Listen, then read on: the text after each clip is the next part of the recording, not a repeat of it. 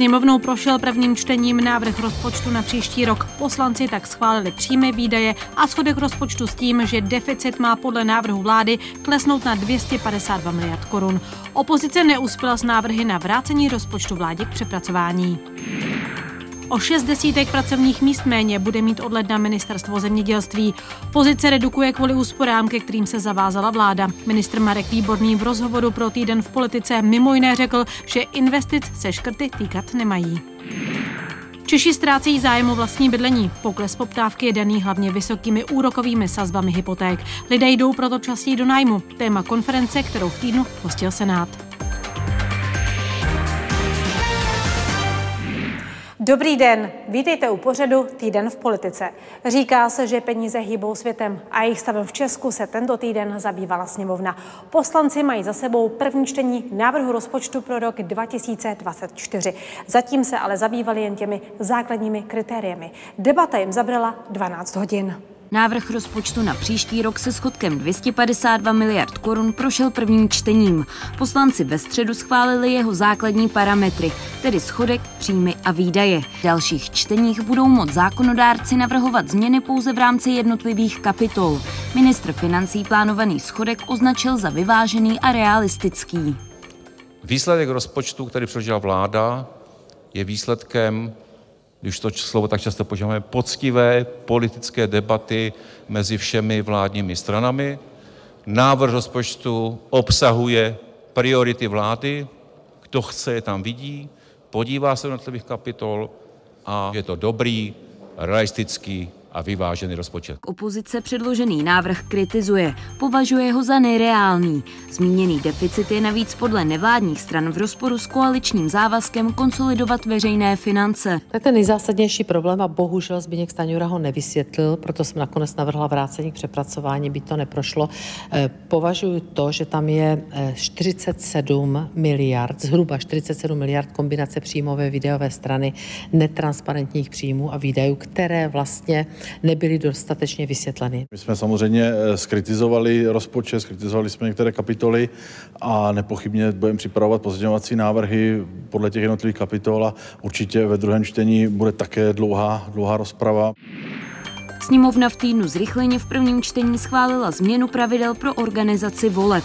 Zákon počítá se zachováním dvoudenních voleb, usnadní ale třeba podávání kandidátních listin nebo umožní žádat o voličské průkazy na kterémkoliv obecním úřadě. V tom vidí ministr vnitra Vít Rakušan hlavně zjednodušení pro občany. V pátek pak poslanci ve finálním čtení schválili novelu ústavy, která sjednotí termín krajských, senátních a obecních voleb.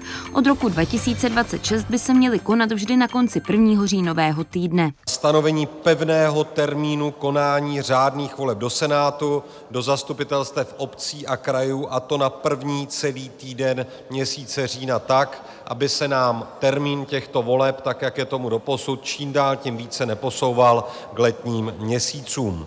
Já bych jenom bych vás rád upozornil na skutečnost, že měníme ústavu, tady by měly zaznít takové malé, drobné fanfáry, nestává se to každý den, některým poslancům se to nestane za celé volební období. O 50 tisíc korun by se měl od ledna zvýšit rodičovský příspěvek. V pátek o tom ve třetím čtení rozhodli poslanci. Na 350 tisíc korun budou mít nárok rodiče, kterým se narodí dítě od 1. ledna roku 2024. Oběma opozičním hnutím se nepodařilo prosadit růst dávky až na 400 tisíc korun. Neuspěla ale ani skupina koaličních poslanců KDU, ČSL a STAN s úpravou, podle které by se v případě narození dvojčat a vícerčat zvedala rodičovská rodičovská o 100%. Zůstane vyšší o polovinu. Předloha má taky zjednodušit komunikaci s úřady práce. Tak ano, my jsme proto hlasovali už dlouhodobě, už eh, začátkem minulého roku jsme tady podali návrh na zvýšení rodičovského příspěvku, ale tato vláda s tím dva roky nic nedělala. Tudíž eh, zvýšení rodičovského příspěvku přichází pozdě a navíc obsahuje řadu věcí, se kterými zásadně nesouhlasíme. Jako je například to, že zvýšení rodičovského příspěvku o 50 tisíc dostanou pouze děti narozené od ledna roku 2024. Víme také dvě věci. Jednak, že to nedorovnává tu plnou hodnotu propadu, ta byla 100 tisíc korun, to, o co rodiče v reálné hodnotě bohužel zatím kvůli inflaci přišli. A ta druhá věc, ano, za mě to takové mírně hořkosladké, protože jsme upozorňovali, že to budou rozdíly mezi tím rokem 2023 a 2024. Nicméně celkově to důležité se stalo. Rodičovský příspěvek od příštího roku bude navýšený a každý, kterému se narodí dítě od 1. ledna, bude mít ten vyšší rodičovský příspěvek przyspěvek. Možnost podat se až tři přihlášky na střední školy a celkově zrychlení přijímacího řízení. I to má přinést novela školského zákona. Ve čtvrtek ji schválili poslanci. Sešli se mimořádně. Novelu rezortu školství navíc předložili společně všechny sněmovní kluby, aby urychlili legislativní proces. Schválit zákon se podařilo hned v prvním čtení. Hlasovalo pro něj 126 ze 143 přítomných poslanců. Teď míří do Senátu. Nešlo to udělat dřív, aby eh, devátáci viděli to trošku s větším předstihem? Uh, rychlejš už to opravdu nešlo. Vemte si, udělalo se to v 90. skutečně se pracovalo přes ty prázdniny, uh, takže my jsme, co se týká času, to zkrátili na maximálně možný čas a ta druhá varianta by byla podstatně horší a to taková, že bychom měli definitivní jistotu, že ty žáci budou fungovat tak, jako to bylo v minulém roce a víme, jak to vypadlo velice špatně a, a katastrofálně, takže já si myslím, že jsme udělali maximum pro to, aby, aby to jako vyšlo a pevně věřím, že to klapne. Poslední impuls byl eh, to jarní přijímací řízení. Tam jsme viděli, že takhle to už dál nejde. To, že se s přijímacími zkouškami něco musí dělat, to už víme zhruba 20 let. A my jsme přišli vlastně i za předchozí vlády s záměrem digitalizovat, ale pak přišel covid. Takže jsem ráda, že jsme se do toho mohli pustit nyní a to ve spolupráci jak koalice, tak opozice. Sledujete pořád týden v politice. Dnes je hostem ministr zemědělství za KDU ČSL, pan Marek Výborný. Dobrý den. Dobrý den. Pane ministře, jsou to čtyři měsíce, co jste se stal šéfem zemědělství. Vy ale máte specializaci celý život na školství. A já se právě chci zeptat, jestli po těch čtyřech měsících už jste podlehl zemědělské tématice a jestli třeba vidíte i nějaké spojitosti. Myslím, že tam je řada eh, spojitostí a je to rezort, který je krásný. Je krásný tím, jak je široký a tím je zároveň složitý, eh, protože samozřejmě těch různých různých skupin, eh, řekněme někdy často i lobistických skupin, zájmových skupin, tam obrovské množství. A když jste se ptala na tu eh, pro mě skutečně srdeční spojitost s oblastí školství, no tak bez zesporu eh, řešíme jak to střední zemědělské, ale nejenom zemědělské, také třeba lesnické vzdělávání, tak chceme podporovat praktickou odbornou výuku na zemědělských školách. Máme jich vybraných letos 48 a na každou budeme směřovat podporu, která se bude blížit dvěma milionům korun. Eh, na investice. Na investice do eh, odborných učeben, školních statků, prostě tak, abychom co nejvíce podpořili eh, přípravu lidí do segmentu oboru zemědělství, lesnictví, případně vodohospodářství. Tam na tom ještě budeme pracovat i pro příští roky. Váš rezort by měl mít oproti letošnímu roku o necelé 4 miliardy korun méně. Kde se to projeví? My jsme samozřejmě e, začali tím prvním, co je podle mě vždycky důležité, a to znamená šetřit sami na sobě. To znamená, e, my jsme prioritně se eh, podívali na provozní prostředky, zaplať pámu, podařilo se stabilizovat ceny energií. To není dobrá zpráva pro ministerstvo zemědělství, ale i pro všechny občany.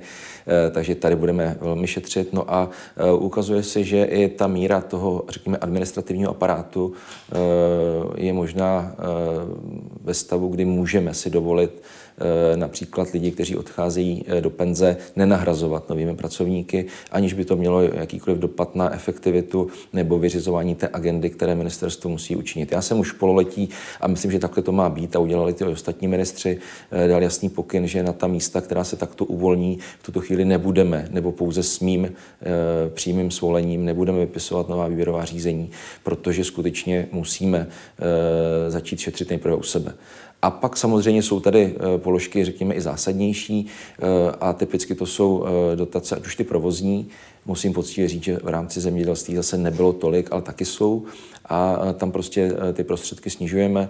Stejně tak jako i některé investiční dotace, které by měly směřovat do těch rukou nebo třeba do těch společností podniků, které ale vykazují v posledních ne jednom roce, ale několika letech, dokonce i v tom složitém roce energeticky v minulém a předminulém poměrně výrazný zisk. A tam já si myslím, že ty, tyto společnosti, a to je i třeba v oblasti potravinářství, a jsou to velké komplexy, které byly zvyklé na to si od toho státu tu dotaci vzít, tak si myslím, že jsou dneska bez problémů schopní si pro tu investiční podporu úvěr dojít úplně sami. My jim v tom pomůžeme jinou cestou. Kolik tedy se ušetří, nebo jestli to máte spočítané spíš možná na, na peníze eh, těmi úsporami, které jste tedy začali zavádět a ve kterých budete muset pokračovat, tak jaká je tam tedy úspora, protože asi to nebude těch 3,8 miliardy. Eh, to samozřejmě nebude. Eh, na druhou stranu příslíbeno bylo dvě, byla 2% pro každé ministerstvo a já můžu říci, že to výrazně překročím. Hmm. Eh, v tuto chvíli, abych byl konkrétní, tak ministerstvo zemědělství k dnešnímu dní má nějakých 691 zaměstnanců a eh, my, eh, když sečtu ty, ta opatření, která jsme udělali už letos v červenci a s těmi, které uděláme k prvnímu lednu 2024, tak jenom v rámci tedy ministerstva zemědělství budeme minus 59, minus 59 zaměstnanců. Ve sněmovně v prvním čtení tento týden prošel rozpočet a budou mít poslanci možnost mezi kapitolami, respektive v těch kapitolách dělat nějaké mírné přesuny. Jestli třeba předpokládáte, že právě u rezortu zemědělství by se tam nějaké pohyby mohly odehrávat?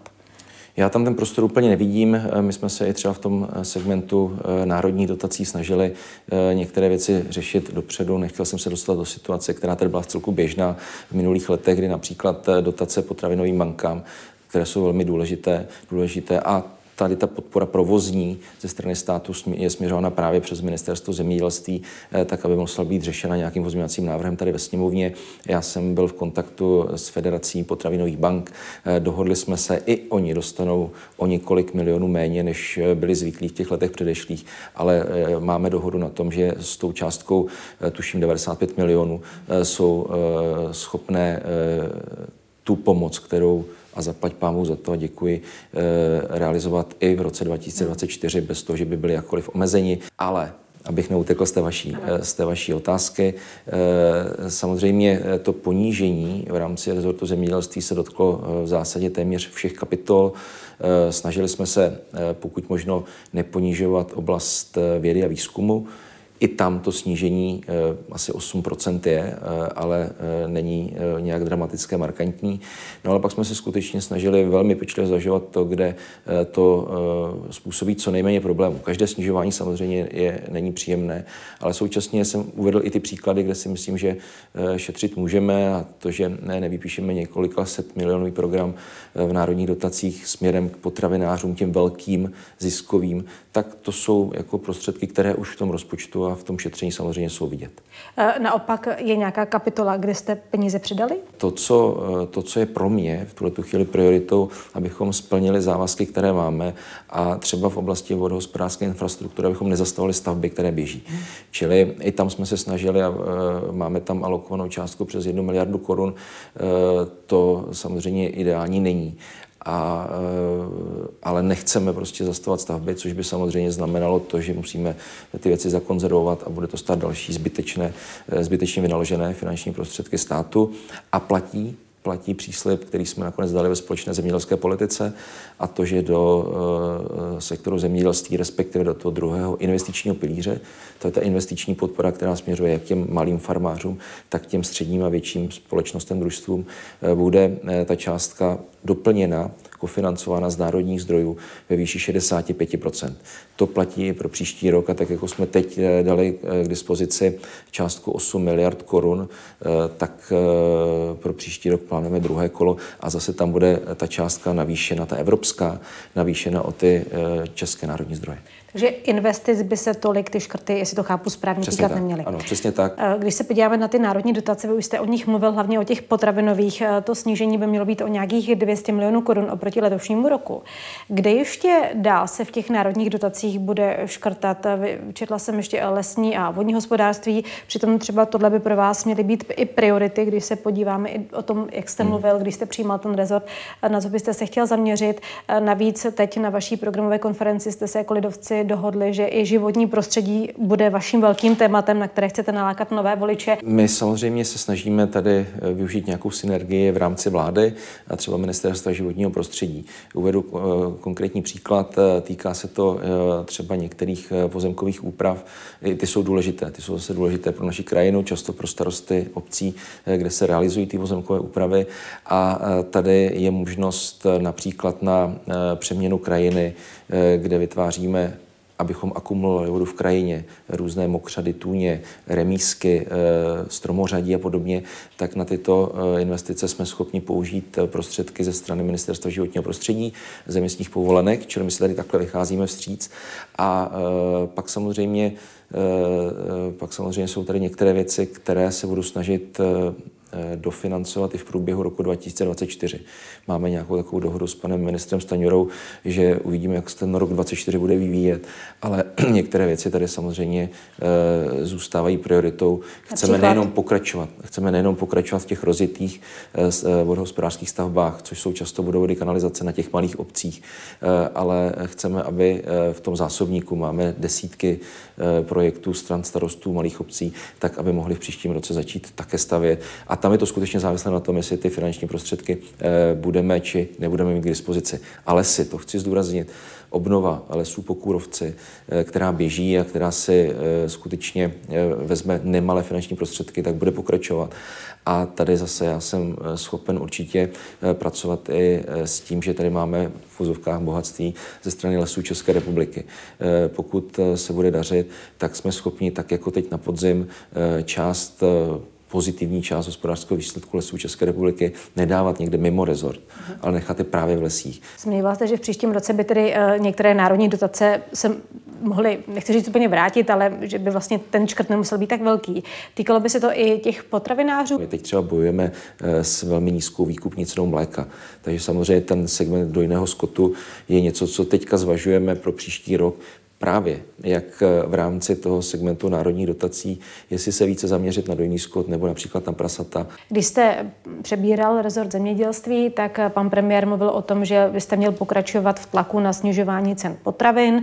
Eh, jedna věc je, že se snižuje inflace, tudíž eh, asi už se je, jsou ty ceny nižší malinko v těch obchodech vidět? Já mám nástroje opravdu jenom nepřímé. Jo? Opravdu nejsem ministr cenotvorby, znovu to opakuji, a nejsem ten, kdo by ráno určoval, kolik eh, bude dneska stát eh, kilo chleba nebo litr mléka ale eh, ty nepřímé nástroje mám a snažím se opravdu využívat eh, k tomu nepřímému tlaku. A myslím si, že, to je úspěšné, protože když se podíváme na vývoj cen potravin, eh, tak v České republice jsou kontinuálně od května, od června pět měsíců už ceny potravin klesají. A teď máme nová čísla z Eurostatu a ukazuje se, že u nás klesají ceny potravin nejrychleji a nejintenzivněji z celé Evropské unie. Je to tím Takže, tlakem politickým nebo určitě. čím je to? Eh, neříkám, že jedině, to je potřeba říct, že tady samozřejmě na to má, má vliv třeba i uh, úroda, uh, zásoby, uh, konkurence na trhu. Jo, musíme vidět, že to je opravdu mozaika.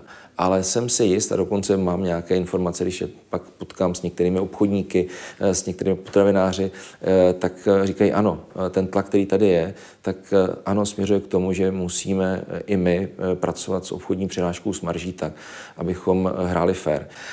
Teď jsme se dohodli, s chodou okolností, myslím, dneska ráno jsem zadával pokyn, aby někdy na začátku prosince se uskutečnilo druhé kolo jednání s řetězci. Budu chtět vyhodnotit třeba i tu akci potravinová sbírka, na které oni se aktivně podílejí. Váš předchůdce a šéf KDU ČSL, pan Jurečka, když byl ministrem, tak vlastně schválil strategii zemědělství do roku 2030 a tam se mimo jiné počítalo souviselo třeba s projektem Mléko do škol, který známe. Když už mluvíte o té bezpečnosti, asi je důležité, aby i ty děti jedly ty zdravé potraviny. Tak v rámci té strategie počítá si ještě třeba s dalšími podobnými projekty, eh, nebo budete ji aktualizovat nějakým způsobem? Eh, já jsem eh, už před měsícem zadal úkol, v tuto chvíli analyzujeme ty části, které neodpovídají realitě, skutečnosti a mám ambici příští rok přinést na vládu aktualizovanou strategii českého zemědělství do roku 2030 kde budeme reagovat na situaci, eh, která tady je zcela změněna eh, dnes v kontextu energetické krize, ale třeba i v kontextu eh, moderních trendů v zemědělství, jako je právě to precizní. A k tomu, co jste říkala, určitě ten program Mléko do škol, ovoce do škol pokračuje, bude pokračovat s naší podporou i dál. A mojí velkou ambicí je také to dostat českou zeleninu, české ovoce do, a nejenom ovoce, ale potraviny obecně, do školních jídelen, ale také do kuchyní nemocnic, domovů pro seniory a dalších veřejných zařízení. A k tomu musíme nastavit možná i nějaké legislativní podmínky a na tom teďka pracujeme. Tam asi ale bude potřeba možná nějaká dotace ze strany státu. To je možné. Na druhou stranu jako nepodmínujeme všechny pozitivní věci dotací. Já myslím, že se musíme snažit nalézt takový systém, který bude motivovat i toho samotného zřizovatele, aby odebíral ty produkty od toho místního producenta. A to neznamená, že budou nutně dražší než někde ze zahraničí nebo z nějakého velkoprodeje. Říká v rozhovoru pro týden v politice ministr zemědělství Marek Výborný. Já vám děkuji za rozhovor. Děkuji.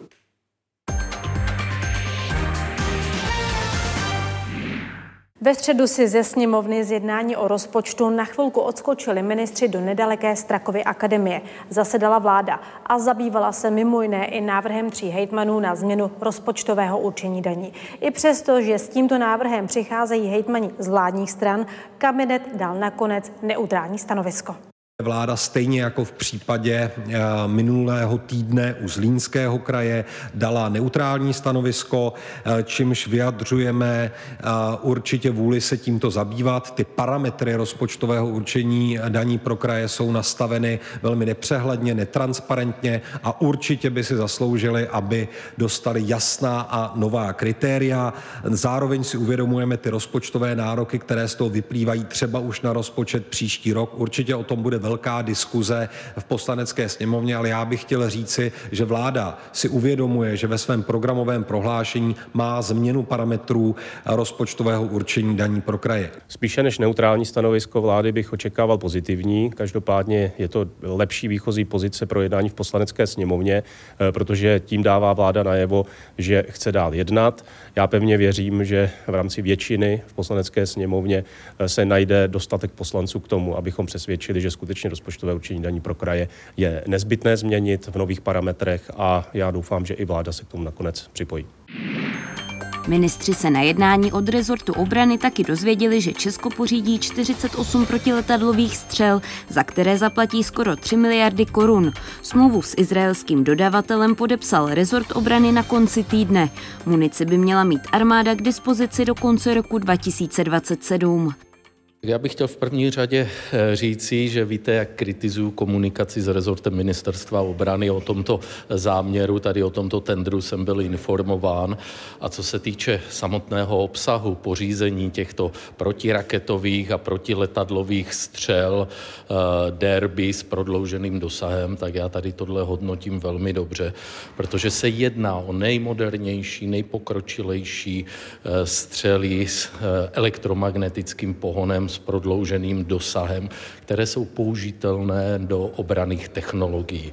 My tyto střely budeme využívat a to víte eh, dobře, co je teď nejdůležitější a jaké poznatky si bereme z ukrajinského konfliktu v rámci řekněme, protivzdušné obrany eh, země. Budeme to využívat na těch námi tehdy eh, pořízených bateriích Shorad a Spider, kde budou mít využití proti bezpilotním prostředkům, letadlům, raketám, které by případně ohrožovaly naši zemi. Kabinet taky rozhodl, že pomůže Ukrajině skoro 16 miliony korun, které půjdou na projekty péče o zdraví a životní podmínky v zemi. Peníze mají zajistit třeba léčbu dětí nebo psychicky nemocných. 5 milionů má pomoci dětem v nemocnici ve Lvově nebo má zlepšit technické vybavení ukrajinské kriminální policie. Kabinet Petra Fialy řešil i personální otázky. Státní úřad pro jadernou bezpečnost dál povede Dana Drábová. Vláda ji jmenovala do funkce na dalších pět let. Instituci řídí nepřetržitě od roku 1999. Úřad vykonává státní zprávu pro kontrolu bezpečnosti jaderné energie a ionizujícího záření v Česku.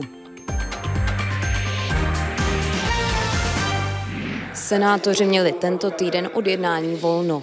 Jednací sál se přesto zaplnil, a to konkrétně ve čtvrtek, kdy se zde pod záštitou Ministerstva pro místní rozvoj a rezortu práce a sociálních věcí konala konference s názvem Dny pro nájemné bydlení. V Česku je menší zájem o vlastní bydlení. Jedním z důvodů jsou vysoké úrokové sazby hypoték. Lidé proto dávají přednost nájmům. Podle Združení nájemníků ale tento typ bydlení není v dobré kondici.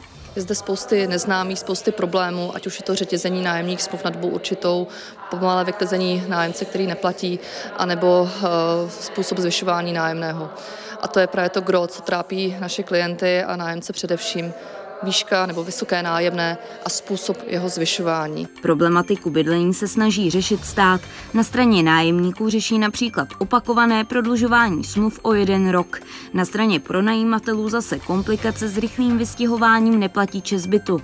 Právě to totiž některé majitele odrazuje od uzavírání dlouhodobých smluv. Zákon o podpoře bydlení, který teď předkládáme na vládu, který může pomoci v různých životních situacích 1,4 milionům lidí v České republice, eh, ale je to i spolupráce s Ministerstvem spravedlnosti, kde jak nájemci, tak pronajímatelé vnímají eh, vlastně, že ten vztah eh, nebo ten vztah, do kterého vstupují, není považován za úplně vyrovnaný či bezpečný.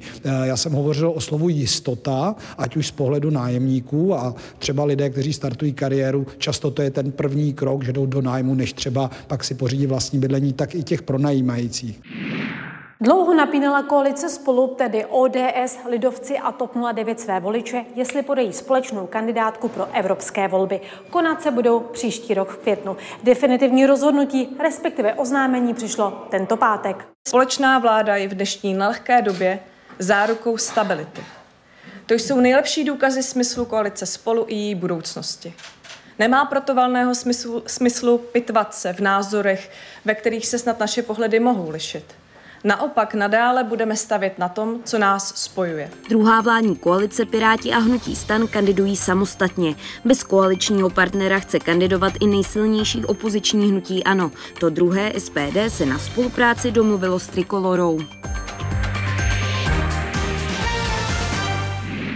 Takový byl tento týden v politice. V dalších dnech se podíváme například na jednání sněmovních výborů a nebo na mimořádnou schůzi. A zavítáme také do Olomouckého kraje, který navštíví prezident Petr Pavel. Pro dnešek je to vše. Děkuji za pozornost a hezký den.